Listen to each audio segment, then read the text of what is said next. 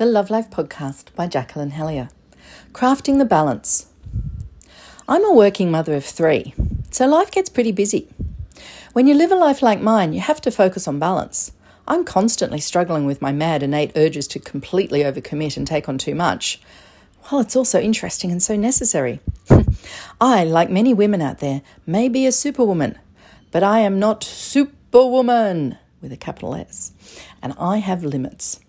There has to be a balance, and that balance has to be crafted. We often say we need to find a balance, but you can't find a balance. Where do you suppose you'll find it? In the kitchen cupboard back behind the Tupperware? No, you can't find balance, you have to craft it.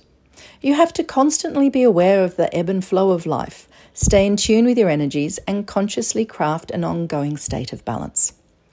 It's pretty hard in our society, which itself is so out of balance. The yang outweighs the yin, the masculine outweighs the feminine, the head outweighs the heart, the fiscal outweighs the ethical, work outweighs pleasure. The imbalances are everywhere. So, first, we need to find the balance within to become centered. This develops through presence, mindfulness, and correct breathing, not to mention good posture, diet, sleep, and exercise. Then we need to harmonize with those close to us. This develops through open and honest communication, removing judgment, letting go of attachment and expectations, opening yourself to the energies of others and flowing with them. This is what I teach in my workshops and retreats. While some technical knowledge is helpful, when it comes to sex, intimacy, and relationships, it's much more about how you do things rather than what you do. It's much more about the being than about the doing. I run women's workshops throughout the year. The workshops are all about embodying your sexuality, feeling positive and confident about yourself as a woman, and expressing that from the inside out.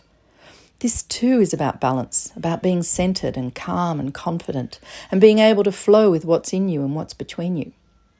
Knowing your yin and yang elements, and being able to work with them to craft an empowered sexuality, a liberated sex life, and a fulfilled life as a whole.